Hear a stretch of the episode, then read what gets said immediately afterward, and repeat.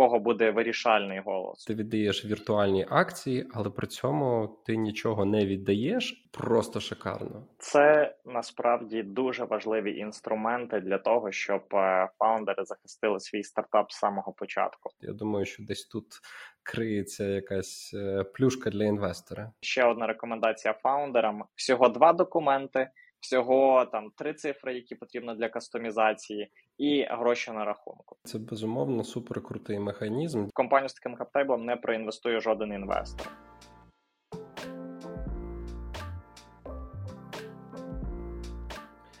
Несторе, ти є одним з співзасновників українського стартапу Legal Notes.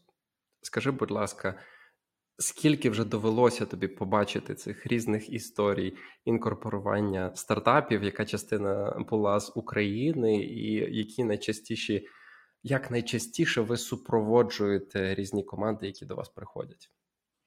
З якими питаннями? Е, так, дякую за запитання. Напевно, з початку роботи Legal Notes ми почали в 2019-му. Нам вдалося попрацювати з більш ніж трьомастами технологічних компаній, технологічних стартапів. Е, як мінімум 50 з них, можливо, навіть більше були з України. І зазвичай перша перша зустріч зі стартапами відбувалася в момент, коли вони відкривали перший раунд.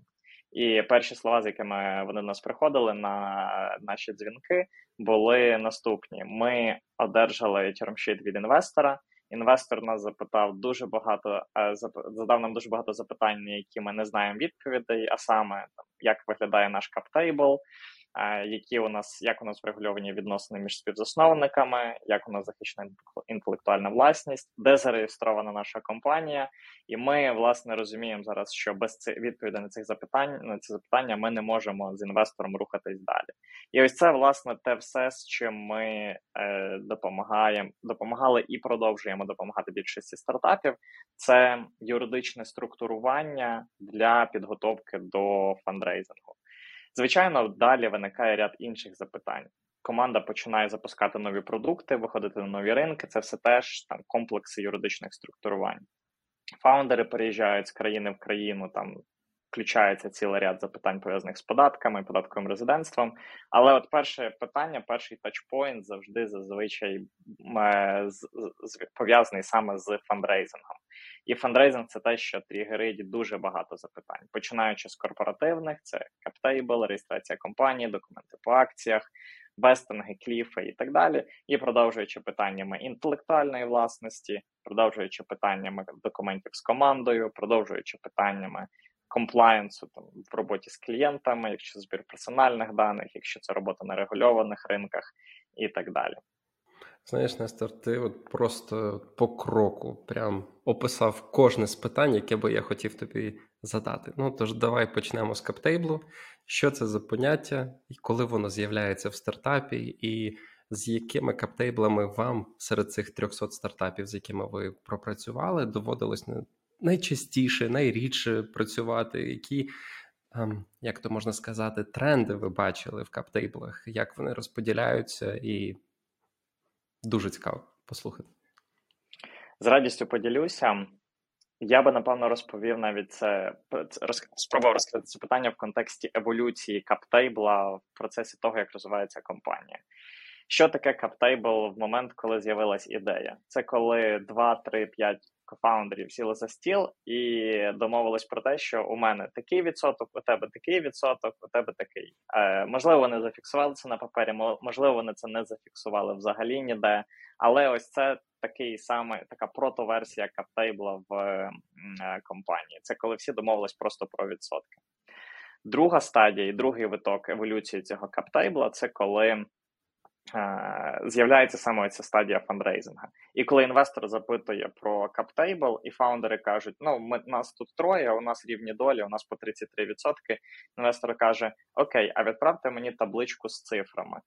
І коли мова заходить про абсолютні цифри, з'являється запитання, як їх рахувати, від чого вони залежать, ем, як вони пов'язані з компанією. Тому що відсотки всім зрозумілі, а от, наприклад, конкретна кількість акцій чи там долі в компанії, це вже питання е, дещо дещо іншого порядку. Тому тут якраз виникає питання, де зареєстрована компанія. Якщо це, наприклад, Делавер в США, це зазвичай капіталізація 10 мільйонів акцій. Якщо це Великобританія, часто роблять 100 тисяч. Якщо це Естонія, там особливий підхід розподілу акції більше на долі, ніж на акції.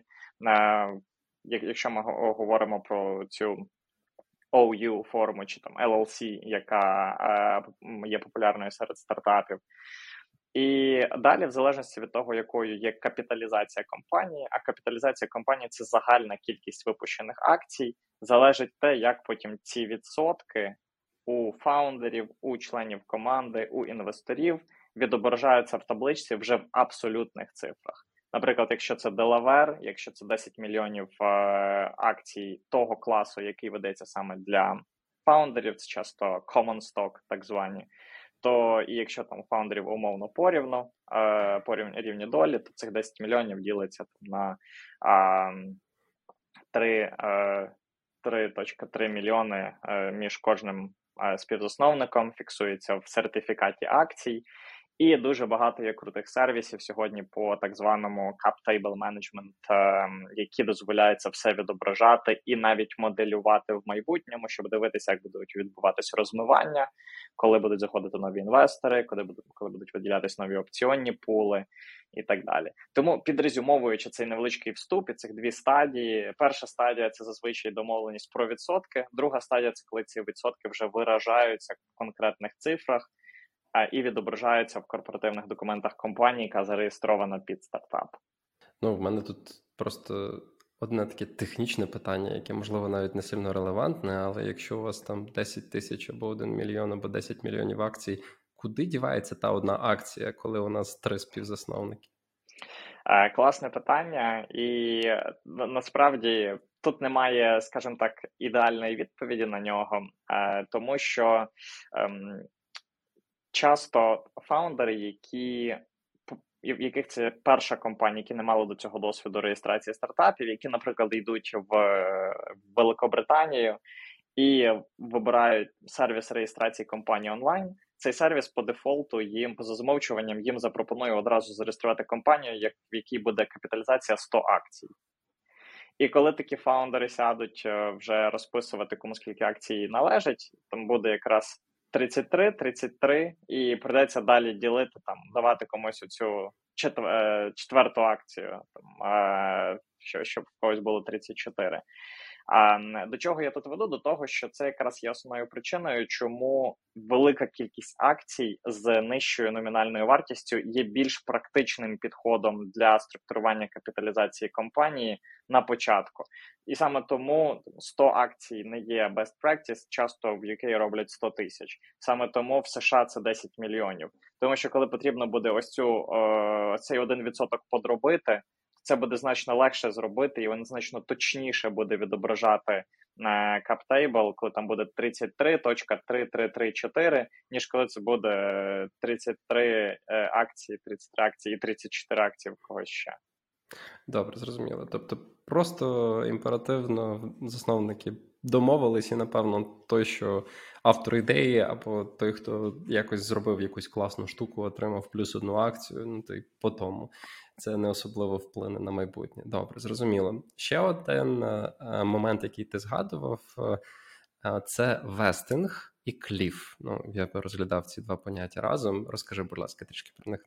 Е, це насправді дуже важливі інструменти для того, щоб фаундери захистили свій стартап з самого початку, захистили від потенційних ризиків так званого проблемного каптейбла. Я почну спочатку з того, що таке проблемний каптейбл, і після цього розповім вже на прикладах весного кліфа, як це як цим як цього можна уникнути. Проблемний каптейбл це коли компанія реєструється умовно з тими ж трьома співзасновниками. Кожен зі співзасновників одержує свій сертифікат акцій, в якій в якому записано, наприклад, що цей співзасновник е, має у власності 3 мільйони акцій. І потім стається ситуація, коли, наприклад, через півроку один зі співзасновників по будь-якій причині це можуть бути там стан здоров'я, е, цілі там перейти в іншу сферу, сімейні обставини, будь-що інше, виходить з компанії. Але виходить не, скажімо так, на хоро за не за хороших умов, коли він каже: Я відчуваю, що буде чесно віддати всі акції назад, тому що я тут цього пропрацював 6 місяців і так далі. А виходить е, з позиції того, що я є співзасновником цієї компанії, я теж брав участь в створенні ідеї, тому ці всі акції залишаються за мною. В цій ситуації у решти двох фаундерів не залишається жодних інструментів, як цей каптейбл переформатувати так, щоб е, в ньому не було одного пасивного фаундера, який має третину компанії. Такий каптейбл не в компанію з таким каптейблом не проінвестує жоден інвестор, тому що е, буде видно, що ось цей третій кофаундер буде баластом е, знаходитись в цьому каптейблі, і жодного там value в компанію приносити не буде. Саме для цього були розроблені такі інструменти, як вестинг і кліф. Е, почну з клі... Е, з вестинга. Вестинг це період часу, протягом якого нарахов періодично там з певними інтервалами нараховується кількість акцій для акціонера. Вестинги першими з'явилися для працівників, які приходять в компанію, одержують опціон, але е, вони можуть одержати по цьому опціону акції тільки якщо, наприклад, пропрацюють там 4 роки. Тобто там в кожен місяць їм нараховують, чи в кожен квартал їм нараховується якась маленька частинка з тої долі, яка їм була виділена. У випадку з фаундерами застосовується так званий реверсивний вестинг. У, випадку з працівниками це прямий вестинг, тобто працівник приходить, він акцій ще не має, йому акції, скажімо так, плавно нараховуються чи потрошку капають в, е, з його долі. В е, фаундерів це реверсивний вестинг. Чому? Тому що фаундерам потрібно з самого початку мати право голосувати в компанії, е, використовуючи акції, приймати рішення як акціонери. Тому їм необхідно акції видати одразу але маючи положення про реверсивний вестинг, воно буде дозволяти іншим фаундерам, скажімо так, юридично заставити фаундера, який виходить з компанії раніше, повернути назад в компанію ту кількість акцій, яка е, на яку в такого фаундера ще не нарахувалося право. Тому воно діє в зворотньому порядку, але захищає таких фаундерів таким же чином, як і у випадку з працівниками. І кліф в цьому випадку це період часу, зазвичай це перший рік, протягом якого, якщо хтось з фаундерів виходить, він віддає всі акції назад, він повертає всі акції назад. Тобто, це е, кліф, це пері, це частинка вестингу, протягом якої акції не нараховуються. І таким чином стандартна практика, чи бенчмарк на ринку це чотирьохрічний вестинг і однорічний кліф. Тобто, якщо у фаундера там, скажімо так, 4 мільйони акцій, і е, чотирьохрічний вестинг, то в перший рік такий фаундер, якщо вийде, він буде буде зобов'язаний всі 4 мільйони повернути назад в компанії. Якщо пропрацює перший рік і там звільниться ще через рік, тобто в цілому через два роки, то він 1 мільйон собі залишить, 3 мільйони поверне, і відповідно аналогічно в е, вже в процесі того, як він далі буде працювати чи не працювати в компанії. Ну і там в залежності, я так розумію, знову таки від прописаних е, різних е, особливостей, ти можеш отримувати додаткову частку після першого року або один раз в місяць, або один раз в квартал, або один раз в рік. Тобто, типу, ти можеш отримати 1 мільйон, потім 1 мільйон 100, 1 мільйон 200 і так далі. А, Скажи мені, будь ласка, коли ми реєстрували в Естонію компанію в 2016 році, у них механізму вестингу, ну нам ніхто не сказав, що він був, і мені здається, що нам ще й сказали, що фестингу не було. А це специфіка, яка була лише тоді, це вже зараз якось помінялося, чи ми просто не дослідили достатньо, як це було би правильно робити? Щодо Естонії, е, це пов'язано ще з фактором того, яка система права діє в Естонії в цілому.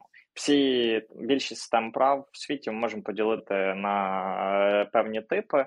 Якщо коли ми говоримо про США, Великобританію, Сінгапур, Кіпр, наприклад, скрізь діє система так званого англійського права. Це досить гнучка система. В них дуже схожі підходи з тим, як випускаються акції, як вони нараховуються, які там можуть бути інструменти цих же вестингів, вестингів, кліфів, локапів і так далі. І є система цивільного права чи е, там, е, яке ще називають континентальне право. Це система, яка діє в тому числі в Естонії, крім цього, ще в Швейцарії, в інших країнах е, Європи. І от ця система є менш гнучкою з точки зору різних типів операцій з акціями. А враховуючи те, що в Естонії частіше за все стартапи використовують е, форму LLC чи OU, як вона там називається локально. Там взагалі часто немає акцій як таких. Там статутний капітал компанії ділиться на долі чи на частки, як це є, наприклад, в українській товці. І через це вже сьогодні, з того, що мені відомо, естонські юристи практикують те, як правильно ці частки теж запакувати в реверсивний вестинг для фаундерів, і як застрахувати фаундерів від цього. І є сайт, називається Startup Estonia. В ньому є дуже багато е, модельних документів. Одним з таких документів є Articles of Association. Це як статут такої естонської, е, скажімо так, товки чи естонської LLC-шки. І оцей статут він вже адаптований під е, потреби стартапа. Він вже дає достатньо гнучкість для того, щоб можна було передбачати вестинги і кліфи, навіть у випадку, коли там немає акцій, а є частки чи долі. Це це така особливість е, Естонії, пов'язана більше з е, системою права, яка там працює, е, ніж там з тими інструментами, які там можна використовувати. Знаєш, ти згадав декілька разів LLC, Limited Liability Company, тобто товариство з обмеженою відповідальністю. І я отут згадав, що дійсно в Штатах є ж два популярних, в принципі, типи інкорпорації: це Inc. і LLC. А яка принципова різниця між ними? Е, це це власне питання, яке дуже часто фаундери піднімають, коли е, вони заходять на сервіси онлайн реєстрації компанії. Їх запитує: ви хочете зареєструвати Inc. чи так званий Corporation або LLC. І якраз головна відмінність в тому, яким чином структурується статутний капітал компанії, чи, чи як виглядає капіталізація компанії у випадку з Corporation, е, чи там, якщо це UK, то це Company Limited by Shares. Це е, статутний капітал чи капіталізація такої компанії структурується у вигляді акцій, і це дозволяє робити дуже багато різних операцій з тим, як потім ці акції передавати, віддавати, лочити, е, випускати, довипускати і так далі. Таким чином, всі компанії, які статутний капітал, яких ділиться на акції, ем, вважаються fundable з точки зору інвестицій, тому що вони дають дуже хорошу гнучкість е, по різному структурувати інвестиційні угоди. І є типи компаній, які більш популярні саме для так званих кешкау типів бізнесів, коли ціль бізнесу це генерувати прибуток і одразу його розподіляти. Це, наприклад, в США це LLC, в UK це Limited Liability Partnership. Тобто, ціль це просто партнерам зібратись, домовитись про долі, ці долі оформити в частки, і далі, в залежності від того, в кого яка частка, як тільки компанія одержала якийсь прибуток, е, розподіляти його в залежності від цієї частки. Чому такі типи є е, не є fundable з точки зору залучення інвестицій? Тому що дуже складно додаткові частки довипустити, незрозуміло, як будуть існуючі існуючі частки там розмиватись, неможливо застосувати оці моделі кліфів і вестингів, незрозуміло, як виділити опціонний пул. Тобто, не маючи акцій, неможливо структурувати каптейбл таким чином, щоб всі а стейкхолдери стартапу були достатньо замотивовані, чітко розуміли, хто на що може розраховувати. Ну і додатково питання з екзитом, що виникають в майбутньому, тому що не зрозуміло, що тоді в такій компанії продавати, якщо в ній немає акцій. Добре, тоді у нас виходить для того, щоб залучати інвестиції, нам потрібно компанію змінити до з LLC на Inc. Так, або одразу реєструвати в форматі Inc. Е, що є більш ем, популярним, воно там часом називається C-Corp. Ем, це така стандартна форма, саме компанія, американська компанія для стартапів. А як тоді в Естонії? Там це використовується просто на механізмі LLC, чи там є теж свій аналог для інка? Якщо не помиляюсь, там є аналог акціонерної компанії. Я, на жаль, не знаю деталей з приводу того, як ці акціонерні компанії використовуються, тому що з нашого досвіду практично всі фаундери, які робили компанію в Естонії, вони робили саме її в форматі LLC, в форматі OU. Тому ем, е, я підозрюю, що акціонерні компанії там, мабуть, теж використовуються, але особливих деталей тут, на жаль, е, розповісти не зможу. Окей, давай тоді перейдемо до наступного питання з приводу цих понять: це dilution. Е, Так, це е, власне те, чому CapTable є одним з перших питань інвестора, коли інвестор починає робити свій так званий юридичний due diligence. Ціль інвестора зрозуміти два фактори. Фактор номер один це наскільки сильно яку долю одержить інвестор за свою інвестицію, і наскільки сильно він розмиється коли буде залучатись наступний раунд інвестицій, там раунд Seed, раунд Late Seed, раунд A і так далі, і яка в кінцевому результаті буде його доля, коли компанія буде робити екзит. І друге, це зрозуміти, яким чином будуть розмиватись фаундери. Чому для інвестора важливо розуміти, як будуть розмиватись фаундери? Тому що якщо фаундери будуть розмиватись занадто швидко і занадто інтенсивно, в якийсь момент, якщо у фаундера залишається всього 5% власної компанії, він просто втрачає мотивацію працювати над цією компанією далі. І для інвестора це надзвичайно великий ризик, тому що в цьому випадку нам інвестору або потрібно буде шукати людину, яка буде настільки ж завзято розвивати стартап як фаундер, або компанія просто закриється. І е, ось це власне dilution, це якраз ось це е, поняття, яке дозволяє прорахувати чи спроектувати інвесторові і фаундерам те, як будуть розмиватися їхні долі. Коли він, в принципі, виникає? Він виникає тоді, коли відбуваються довипуски акцій. Припустимо, що була зареєстрована компанія в Делавері, в ній 10 мільйонів акцій. Ці 10 мільйонів акцій поділені між фаундерами порівну. Тобто кожен одержав, чи там умовно поділені 3 мільйони, 3 мільйони і 4 мільйони, якщо ми маємо 3 фаундери. В цей момент всі е, це це так звана каптейбл, який ще називається Fully Diluted е, Cap Table. Тобто він е, показує, скільки акцій об'єктивно є у всіх акціонерів. Далі фаундери залучають інвестиції. Припустимо, це 1 мільйон інвестицій по оцінці 10. Інструмент, який вони використовують, це Safe. Той інструмент, який часто рекомендує Y Combinator, який є дуже популярний для ранніх стадій інвестицій. В цей момент акції не довипускаються. Тобто каптеблі все ще залишається 10 мільйонів common stock для фаундерів. Але вже віртуально в цій CapTable Management Software, якої може бути там сервіс типу карта чи пулей, вже віртуально відображаються ці акції, які повинні бути довипущені в майбутньому, коли буде новий раунд інвестицій, на якому цей сейф буде конвертуватися. Припустимо, фаундери виростили знову компанію, вже залучають на 1 мільйон А5. Це раунд A, потрібно конвертнути сейф, плюс довипустити акції для раунд A інвестора. І от в цей момент, вже крім цих 10 мільйонів, довипускаються ще умовно 3 мільйони е, акцій класу інвесторського. Це зазвичай preferred stock. Uh, і в цей момент відбувається вже dilution. Тобто, uh, якщо там у когось з акціонерів, в кого було 3 мільйони акцій, на ранній стадії було 30% компанії, то вже в момент до випуску цих 30% стало 25%. Буде раунд B, цих 25% зменшиться до 20. Раунд C, цих 20% зменшиться до 15. Тобто тут вже якраз ці Cap Table Management Software вони дозволяють прорахувати ось цей план по dilution, в залежності від того, які раунди будуть залучатись в майбутньому. І розумати, розмиватись тут будуть всі пропорційно.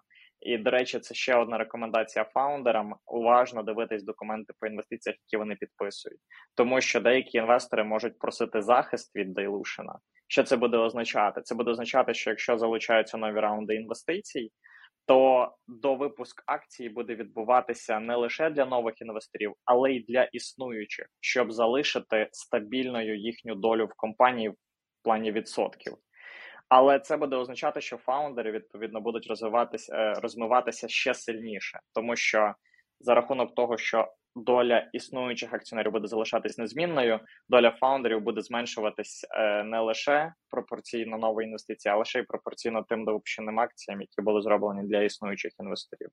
Тобто, ці всі положення за е, про захист від розмивання це такий red flag для фаундерів, які фаундери повинні дуже уважно відслідковувати. І ідеальний сценарій це коли всі розмиваються пропорційно, і фаундери, і ранні інвестори, і члени команди з опціонами. Супер. Ти знаєш, ти от зараз згадав сейф. Я би хотів наголосити на цьому механізмі, тому що я думаю, він не є суперпопулярний, так в принципі, відомий в принципі людям в Україні.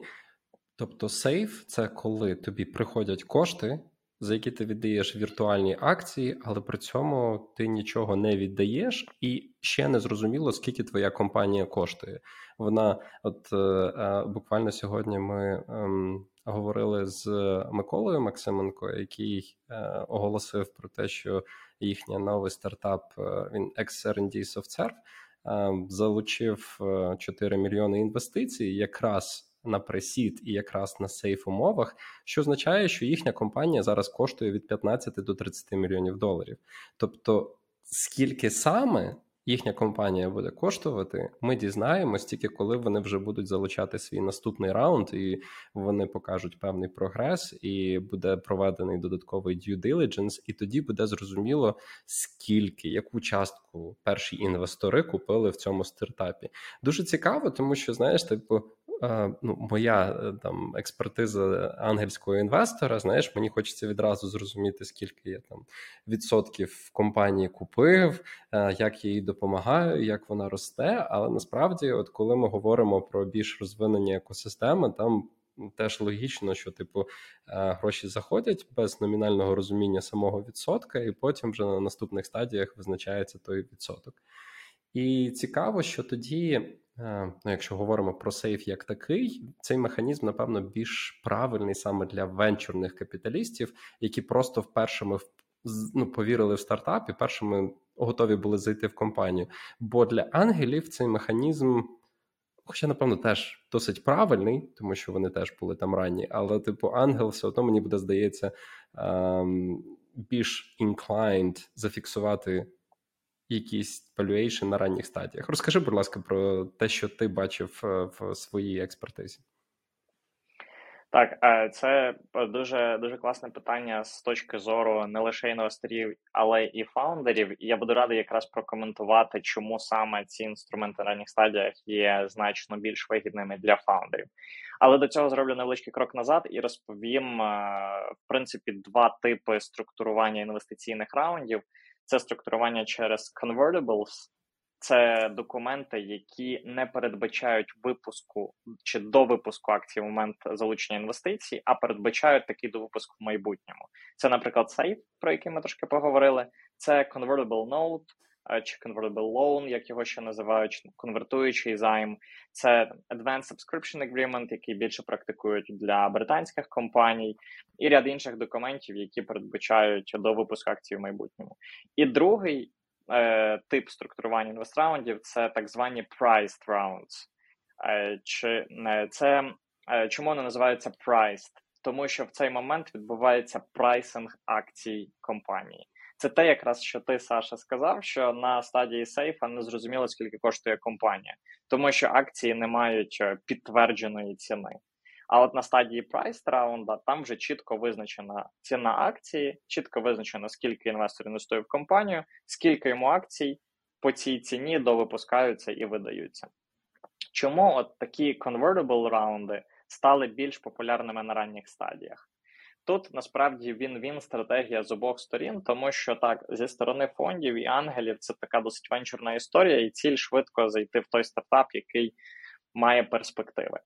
Зі сторони фаундерів це величезна, ем, величезний плюс в тому, що не потрібно робити дуже багато корпоративно-юридичних дій, які передбачає прайс раунд.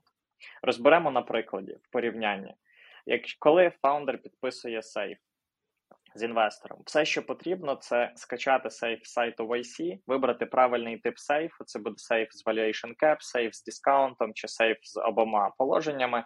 Вписати три цифри в цей сейф, тобто е, цифру суми інвестицій, цифру дискаунту і цифри е, цифру post-money valuation, і відправити інвесторові на підпис. Потім підготувати резолюцію, якою затвердити на рівні борда директорів, що це було узгоджено зі всіма директорами, і на цьому все. Всього два документи, всього там три цифри, які потрібно для кастомізації, і гроші на рахунку.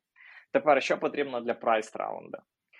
Перше, це потрібно звернутися до реєстраційного агента, який реєстрував компанію з самого початку, і сказати: нам потрібно обновити сертифікат е, інкорпорації. Нам потрібно додати новий клас акцій для інвесторів. Нам потрібно збільшити кількість авторизованих акцій там з 10 мільйонів до 13 мільйонів. Далі буде десь орієнтовно тиждень-два на те, щоб ця інформація буде оновлена в регулятора. Далі цей повернуться і сертифікат інкорпорації.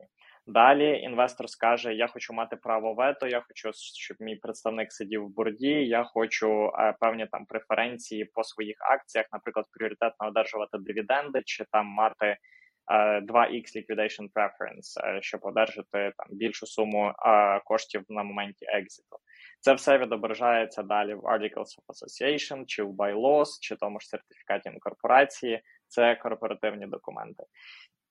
І ще з'являється величезний блок підготовки акціонерного договору, тому що в цей момент, крім фаундерів, з'являються серед акціонерів ще інвестори, і там вже потрібно домовлятись і про те, як фаундери з інвесторами будуть спільно управляти бізнесом, чи будуть у інвесторів права впливати на рішення, чи не будуть, які там переваги по акціях, які там умови нон-компітів е, і так далі. і так далі.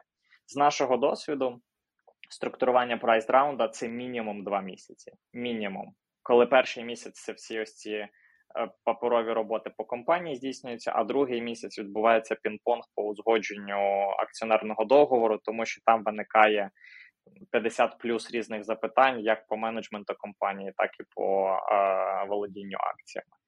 І власне, ось це порівняння того, що там стартап залучає ранню стадію по сейфу, який там просто три тачпоінти і все готово. І коли це два місяці такого глибокого структурування, воно показує, що дуже важливо співставляти розмір раунду.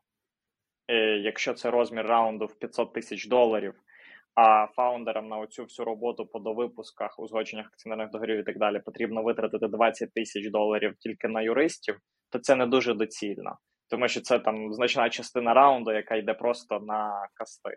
А якщо це вже більш значний раунд, де ризики значно вищі, там, наприклад, 10 мільйонів чи 30, то там вже зрозуміло, що потратити на юристів від 30 до 50 тисяч це оправдано, тому що і там і фаундерів потрібно захистити, і інвесторів. Добре. Ем, ще один такий момент для фаундерів це безумовно суперкрутий механізм. Дійсно, куча гемору відходить на задній план, але ем, я так розумію, що є і певні плюси для тих ранніх інвесторів, які готові зайти на сейф. Ти сказав слово дисконт. Я думаю, що десь тут криється якась е, плюшка для інвестора. Можеш трішки розказати?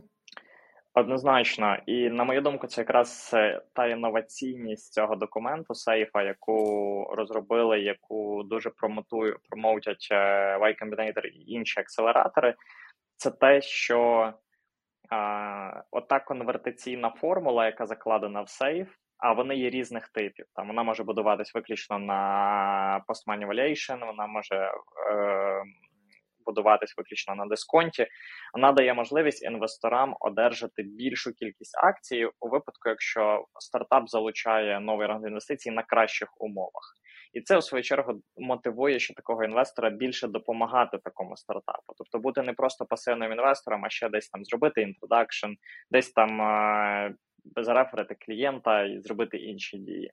І от якщо дисконт, якщо ми розбираємо ці конвертаційні формули, то формула по valuation cap вона буде вираховувати кількість акцій для цього сейф інвестора на базі тої оцінки, з якої стартап буде залучати наступний раунд. Якщо це дисконт, то це вказується відсоток, на який буде дисконтуватись вартість акції, яка буде визначена знову ж таки на наступному раунді інвестицій. В інтернеті є дуже багато калькуляторів сейфів, тому що ця формула, коли вона словами описана в юридичному документі, це максимально нечитаєма і незрозуміла конструкція, але дуже багато вже і сервісів, які це гарно автоматизували. Е, тих же CapTable Management Software є ці всі калькулятори. Тому там можна дуже просто підставити наступні цифри: яка капіталізація компанії, на яких умовах був підписаний сейф, і на яка потенційна оцінка може бути в майбутньому, і воно одразу порахує, скільки таких акцій одержить сейф інвестор в момент конвертації. Ми шикарно пройшлися по основних термінах, з якими має би познайомитися підприємець на ранній стадії заснування компанії. Давай повернемось. Мені дуже подобалася ця тема сейф, тому що вона якраз е, показує оцей приклад документу, який ну, видно, що от він був створений на основі English Law, коли документ описує інтенцію, яку потім суд може прийняти до уваги. І одною іншою інтенцією, яку я, до якої я хотів би перейти, це. Договір про якусь спільну працю, або те, що іноді називають джентльменським договором, або документ, е, в якому співзасновники на етапі ідеї, на, етапі валідації ідеї. Починають описувати, як вони будуть співпрацювати. Е, скажи мені, будь ласка, з якими документами тобі доводилося стикатися, які існують, які можна порекомендувати молодим співзасновникам просто підписати?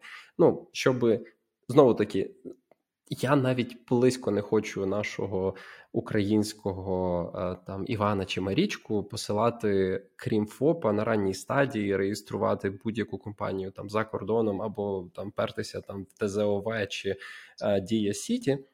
Відповідно, що можна домовитися на ранній стадії, як е, можна співпрацювати, щоб мало особливо знову таки в якихось е, там English law-based е, countries, якусь юридичну силу, і з чим доводилось дійсно існувати, тому що я думаю, що були і ті самі стартапи, які до вас приходили, і не було ніякої інкорпорації, але були якісь початкові асампшени.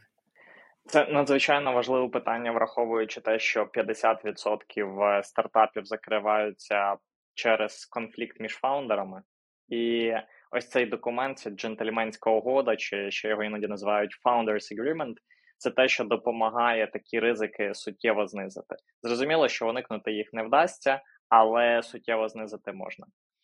І як це зробити? Ем, Мати ось цей понятійний документ чи цю джентльменську угоду, яка буде регулювати наступні пункти. Пункт номер один це долі. Це те, що ми вже коротко сьогодні проговорили. Це ось цей протокаптейбл, кому скільки відсотків буде належати. Крок номер е, положення номер два процес прийняття рішень. Якщо в е, ми бачимо долі, бачимо, що це там, наприклад, два кофаундери, в яких по 50%, тут очевидний ризик так званих дедлоків. Це коли один фаундер думає одне, інший інше, і вони не можуть прийняти рішення. Або коли чотири фаундери і по два з інших сторін. Тобто повинен бути механізм вирішення дедлоків, механізм того, там в кого буде вирішальний голос, чи як вони будуть, е, який вони будуть механізм застосовувати, щоб вирішити, хто правий, наприклад, залучати якогось зовнішнього адвайзера, який буде виступати медіатором, чи буде мати такий голосуючий там голосуючу акцію, умовно. Далі, третє, це вестинги і кліфи. Це у випадку, якщо хтось виходить, що такий фаундер повинен зробити, чи на що він не матиме право претендувати, якщо він виходить з компанії.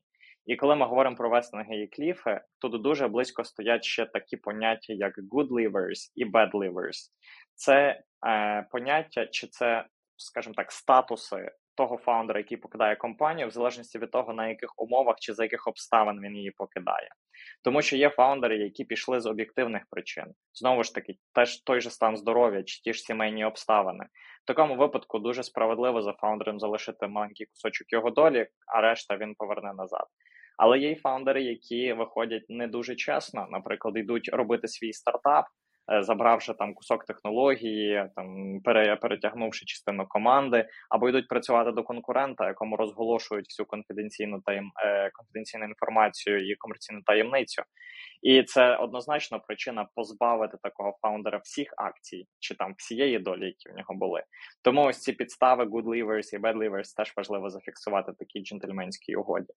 Наступне це правила нон-компіта просто застрахувати, що фаундери, якщо вони разом почали на чомусь працювати, вони не йдуть до конкурентів, нікому не розкривають комерційні таємниці, не починають продавати на стороні а, інтелектуальну власність. не перетягують членів команди в інші проекти і так далі. І е, власне, ось ці положення вони допомагають застрахувати і фаундерів, і проект від потенційних ризиків того, що хтось піде раніше, хтось буде якось незадоволений співпрацею, а умовно не зійдуться характери чи підходи до стилів робіт, е, чи, чи там стилі робіт, і чи, чи виникнуть інші потенційні ризики. Просто шикарно. І тоді відразу хочеться поговорити, коли ми говоримо про власність. 300 стартапів, якась велика частина на дуже ранній стадії, яка тільки прийшла до вас з якимось певним виглядом е, цього прототипу е, Founders Agreement, як зазвичай виглядає розподіл власності? І якщо можна порівняти отой сабсет, який в Україні ви бачили в порівнянні з іншими країнами, е, з фаундерами з інших країн, чи є якісь паттерни, які можна було би описати, і, можливо, куди нам потрібно сказати нашим українським засновникам дивитися і на що краще звертати увагу? Так, тут є певні особливості, і мені здається, вони дуже такі пов'язані з культурними особливостями. Е, тому що якщо ми беремо, наприклад, е, зарубіжних фаундерів, взагалі, коли питання приходить до розподілу долей, коли фаундери сідають і починають домовлятись, кому скільки відсотків, перше питання, яке виникає, це в кого який буде contribution в проект. Хто буде давати контриб'ютити експертизу там чи умовно власний час? Хто буде контриб'ютити якісь власні е, винаходи, наприклад, інтелектуальну власність, чи патенти, чи там домени, чи зареєстровані торгові марки? А хто буде контриб'ютити гроші? А хто буде контриб'ютити і те, і інше? Тобто, в залежності від того, в кого який рівень контриб'юшена, залежить те, хто на скільки відсотків е, там хотів би претендувати в рамках цієї компанії. І от якщо ми дивимося за кордон, е, на закордонні такі домовленості, домовленості закордонних фаундерів, там дуже цінують е, саме contribution у вигляді експертизи і інтелектуальної власності. Його ставлять на перше місце, а на друге місце ставлять фінанси. Чому? Тому що є таке поняття як е, founder market fit. Це коли стартап починає залучати інвестиції на ранній стадії, і в нього ще немає продукту, ще немає там згенерованого доходу. Але якщо це фаундери, які роблять щось в сфері fashion tech і які є виходцями там з а, якогось fashion tech стартапу, то це proof для інвесторів, що вони мають експертизу, вони мають розуміння ніші, вони мають розуміння проблем, і вони точно заделіверять успішну компанію.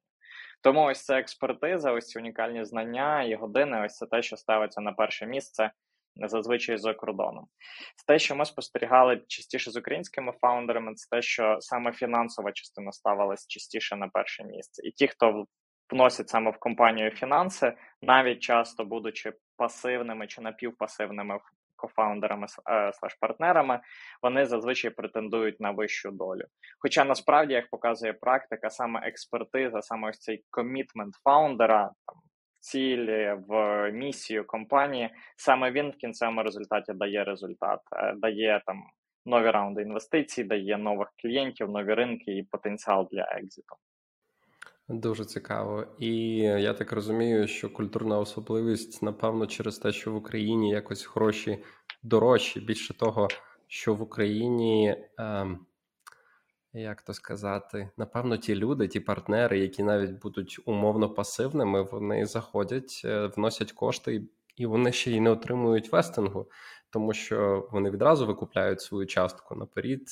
Такі собі зазвичай інвестори, і та, та, я розумію, як то є, і то дійсно для раннього інвестора дуже вигідна схема. Головне, типу, бути на контролі, щоб це ніяк не наламало саму компанію, тому що треба дивитися, як все розмивається, і бути чесним по відношенню до себе і до самої команди. Тому тут треба шукати common ground. Доводилося з українськими засновниками, сім'ями зустрічатися в своїй кооперації, можливо, з іншими міжнародними компаніями, де засновники були сім'ями. Е, так, е, це е, у нас було декілька таких компаній, і часто це навіть ситуації, коли є як часто прийнято називати там перші інвестори в стартап це 3F – Friends, Family and Fools. І от е, частка з Family – це дуже популярний кейс, і він насправді популярний на досить е, великому масштабі. Наприклад, Deal, який є, е, який був визнаний найбільш швидкоростущим стартапом в минулому році, який займається HR Tech, це стартап побудований батьком і сином. І аналогічно там є е, цілий ряд інших компаній, де теж е, в такому які починаються також в такому сімейному форматі. От тому е, тут е, чесно кажучи, якихось особливостей ем, з приводу юридичних аспектів я відзначити не можу, але що можу точно відзначити, це те, що коли це проекти, які будуються. Сім'ями, і можливо, я тут трошки biased, але там, якщо це брати, чи якщо це там батько з сином, чи якщо це подружжя, це зазвичай кофаундери, в яких є значно більше спільного ніж просто компанія і в яких є певна історія співпраці і вирішення складних питань. Не пов'язаних з бізнесом, і ось ця історія співпраці вона часто дозволяє їм значно легше проходити складні бізнес-етапи, тому що в них вже був досвід проходження небізнесових челенджів до цього.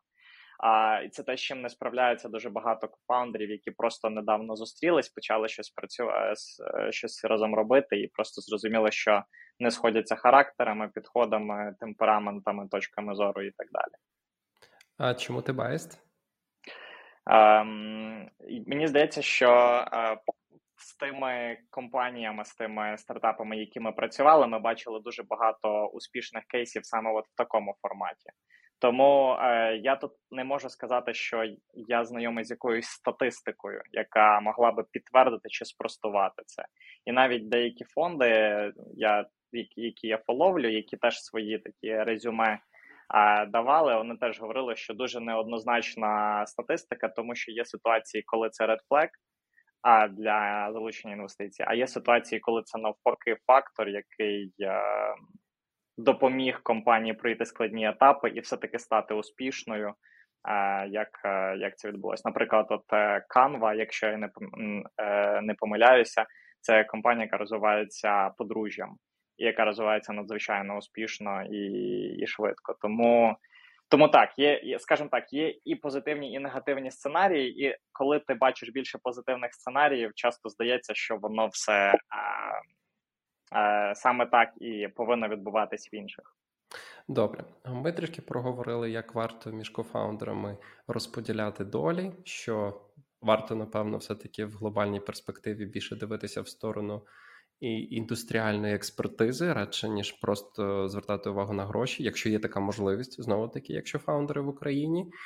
І тоді в мене ем, буде уточнення по перших працівниках, які ем, вірять в компанію, які приходять, часто працюють майже безкоштовно або навіть безкоштовно за якесь умовне світле майбутнє.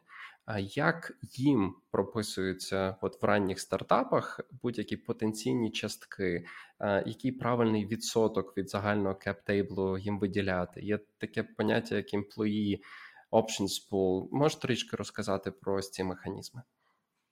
З радістю. І, е, власне, чому це стало в принципі популярним? Тому що часто у стартапах ситуація, коли на ранніх стадіях них ще немає фінансових можливостей залучати працівників топ рівня, які, в яких там зарплати, наприклад, якщо ми беремо США, стартують від 150 тисяч доларів в рік, і а в стартапа обмежені фінансові ресурси.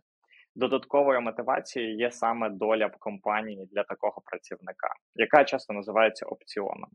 А такі пули акцій, які ти назвав, часто називаються ESOP чи Employee Stock Option Pool, в який е, який якраз містить ті акції, які видаються раннім працівникам, як додаткова мотивація по порівнянні з е, зарплатою. І це дуже потужний інструмент ще для ретеншена таких працівників в компанії, тому що ці, як ми вже обговорили раніше, ці опціони мають завжди вестинги і кліфи.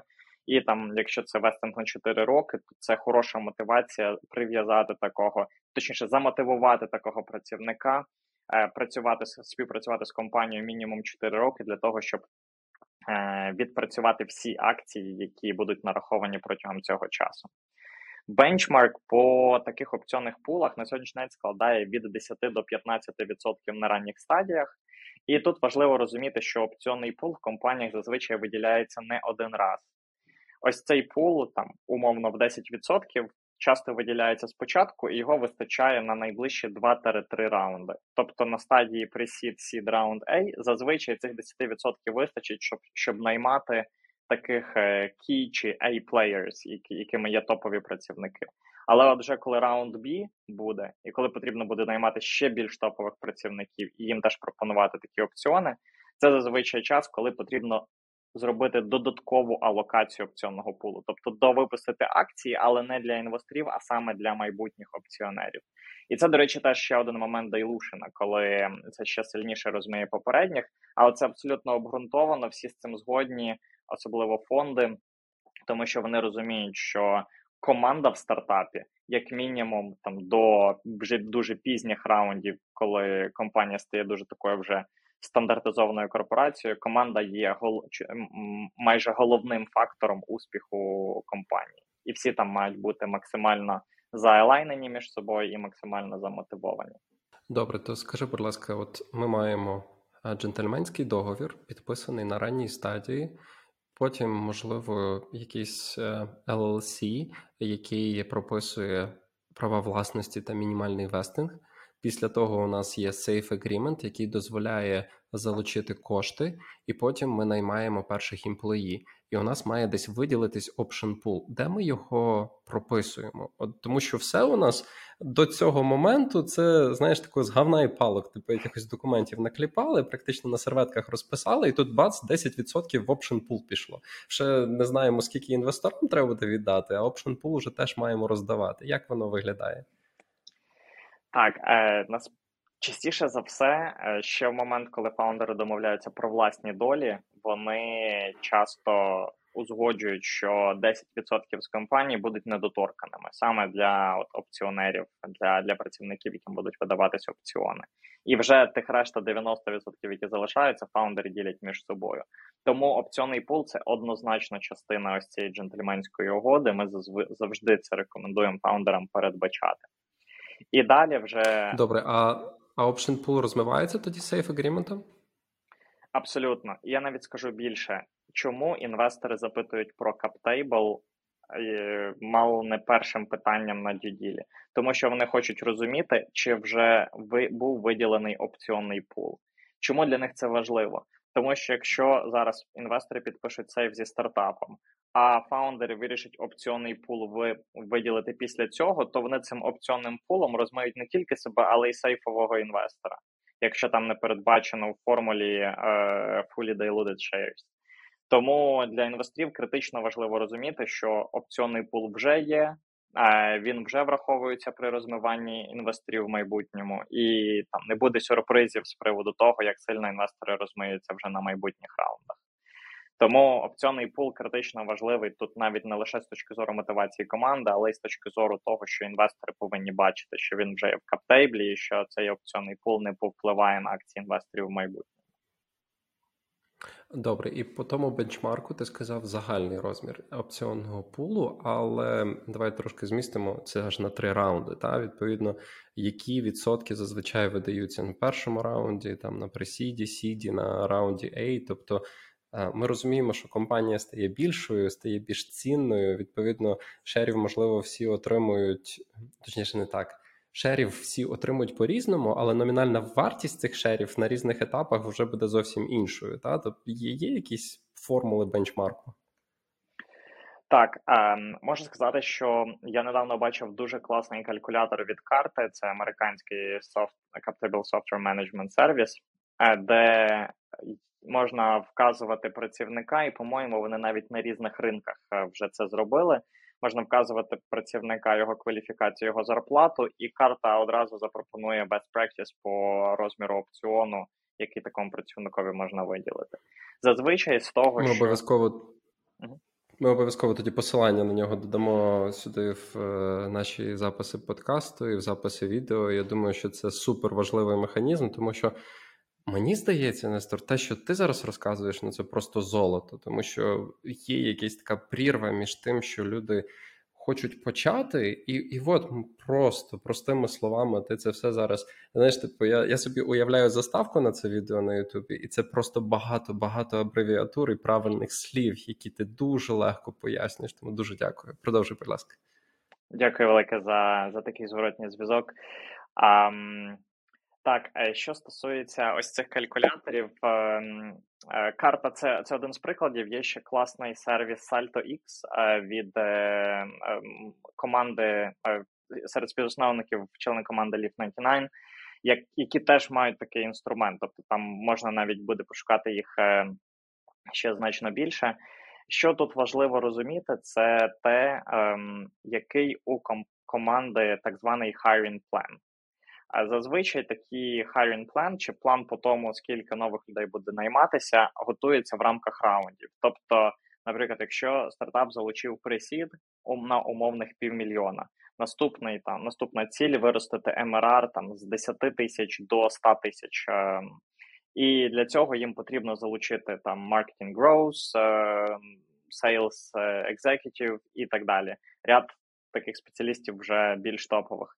То з цього hiring plan, та частина людей, які е, будуть саме займати ключові позиції, вони зазвичай можуть претендувати на опціони, або навіть більше вони самі будуть запитувати, а чи буде компанія давати нам опціон. Тому що якщо ні, є ймовірність, що вони не будуть зацікавлені в цих позиціях взагалі. Тому ось тут важливо зрозуміти, як може виглядати оцей план по хайрингу в рамках кожного з цих етапів розвитку компаній, зрозуміти, який відсоток працівників буде претендувати там на ключові ролі, і як наслідок на опціони, і в кінці зрозуміти там, що, наприклад, з цих 15%, які у нас є, 5% ми тратимо на людей, яких наймаємо між е, нульовою стадією і присідом. На наступних 5% між е, присідом і сідом, і наступні 5% між сідом і раунд A. І тоді вистачить і опціонного пулу, і всі будуть замотивовані, і це можна буде дуже зрозуміло описати інвесторові, який буде запитувати: а як ви плануєте мої витратити гроші, кого плануєте е, наймати, і як ці люди вам допоможуть. Шикарно, добре. І тоді, знаєш, ще один бенчмарк хотілося би Підняти знову таки є інформація: 300 стартапів, 250 за кордоном, 50 в Україні. Всі вони зазвичай звертаються на етапі причісування свого інкорпорейшена, своїх документів перед залученням інвестицій. Відповідно, розкажи, будь ласка, як відрізняються розміри раундів е, ну тих самих Pre-Seed, Seed, е, Series A в Україні та за кордоном? Чи є якісь бейзлайни, і куди нас потрібно наших молодих стартаперів орієнтувати? На які суми, на які відсотки? Ну, звичайно. Ми вже сказали про сейф багато. Я думаю, що на присіді це просто прекрасний механізм, якщо є можливість так домовитись. Якщо ні, куди ми орієнтуємо, в які, е, скажімо так, вилки залучених інвестицій. Це дуже класне питання, воно менш юридичне і більш таке ринкове, але я буду дуже радий поділитись тими інсайдами, які ми для себе виділили в процесі роботи зі стартапами. Е, перш за все, по бенчмарках ем, є дуже багато е, фондів, які публікують річні бенчмарки в конкретних нішах. Наприклад, в нішах, якщо це ніша маркетплейсів чи платформ, вони пишуть, що як тільки маркетплейс досягнув е, так званого TAV чи е, GMV, Gross Merchandise Volume, тобто загального обороту по платформі, там, наприклад, 1 мільйон в рік, то оцінк, то такий стартап може залучати, наприклад, присід на півмільйона з оцінкою там 5 мільйонів. Якщо такий GMV вже не 1 мільйон, а 10, то відповідно ось такий раунд інвестицій, ось така оцінка. Цікаві також є бенчмарки для SaaS стартапів, де там все відштовхується вже не від GMV, а від е, ARR, чи Annual Recurring Revenue. Наприклад, якщо стартап досягнув ARR в розмірі, там, наприклад, 200 тисяч в рік, то там середня оцінка такого стартапу умовних е, на 5 мільйонів, а раунд, який вони залучають, там від від півмільйона до мільйона. Тобто, це те, на що я би рекомендував фаундерам дивитись, коли вони на ранніх стадіях намагаються зрозуміти, а що ж, які ж можуть бути варіативності в плані оцінок. Серед таких більш абстрактних бенчмарків Якщо ми говоримо про pre-seed раунд, то це зазвичай суми від 300 тисяч до 700-800 тисяч. Якщо ми говоримо про seed, то це часто 800 тисяч півтора мільйони. Якщо ми говоримо про раунд A, то це часто 3 плюс мільйони. Часто це може бути late seed, часто це може бути вже такий early round A. Від чого це залежить? Зазвичай, особливо ранні стадії при сід залежать від двох факторів: це наскільки фаундери можуть показати founder market fit. Це те, що ми е, трошки зачепили раніше. Це якщо чи є у фаундерів релевантний бекграунд. Наприклад, якщо фаундери роблять ai стартап, і в них е, в LinkedIn чи в резюме вказано, що вони там до цього працювали в OpenAI, все це типу зразу оцінка там е, умовно 10 е, мільйонів, і зразу там раунд на 2 мільйони ще при продакт, при ревеню, тому що для інвесторів це достатній пруф, що є оцей founder market fit.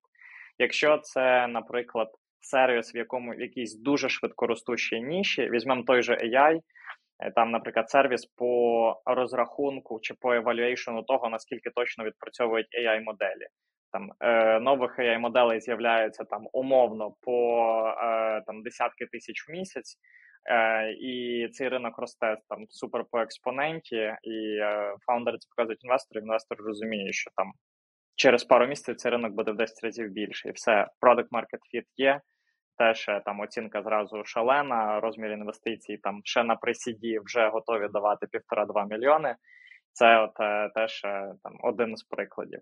Тобто цих два фактори вони напевно ключові, які впливають на розмір раунду і на оцінки на ранніх стадіях.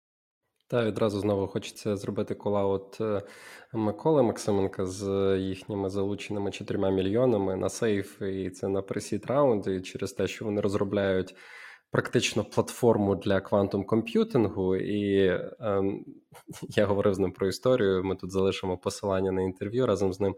Е, і його, в принципі, сам інкубатор знайшов через LinkedIn, через те, що в нього була релевантна експертиза.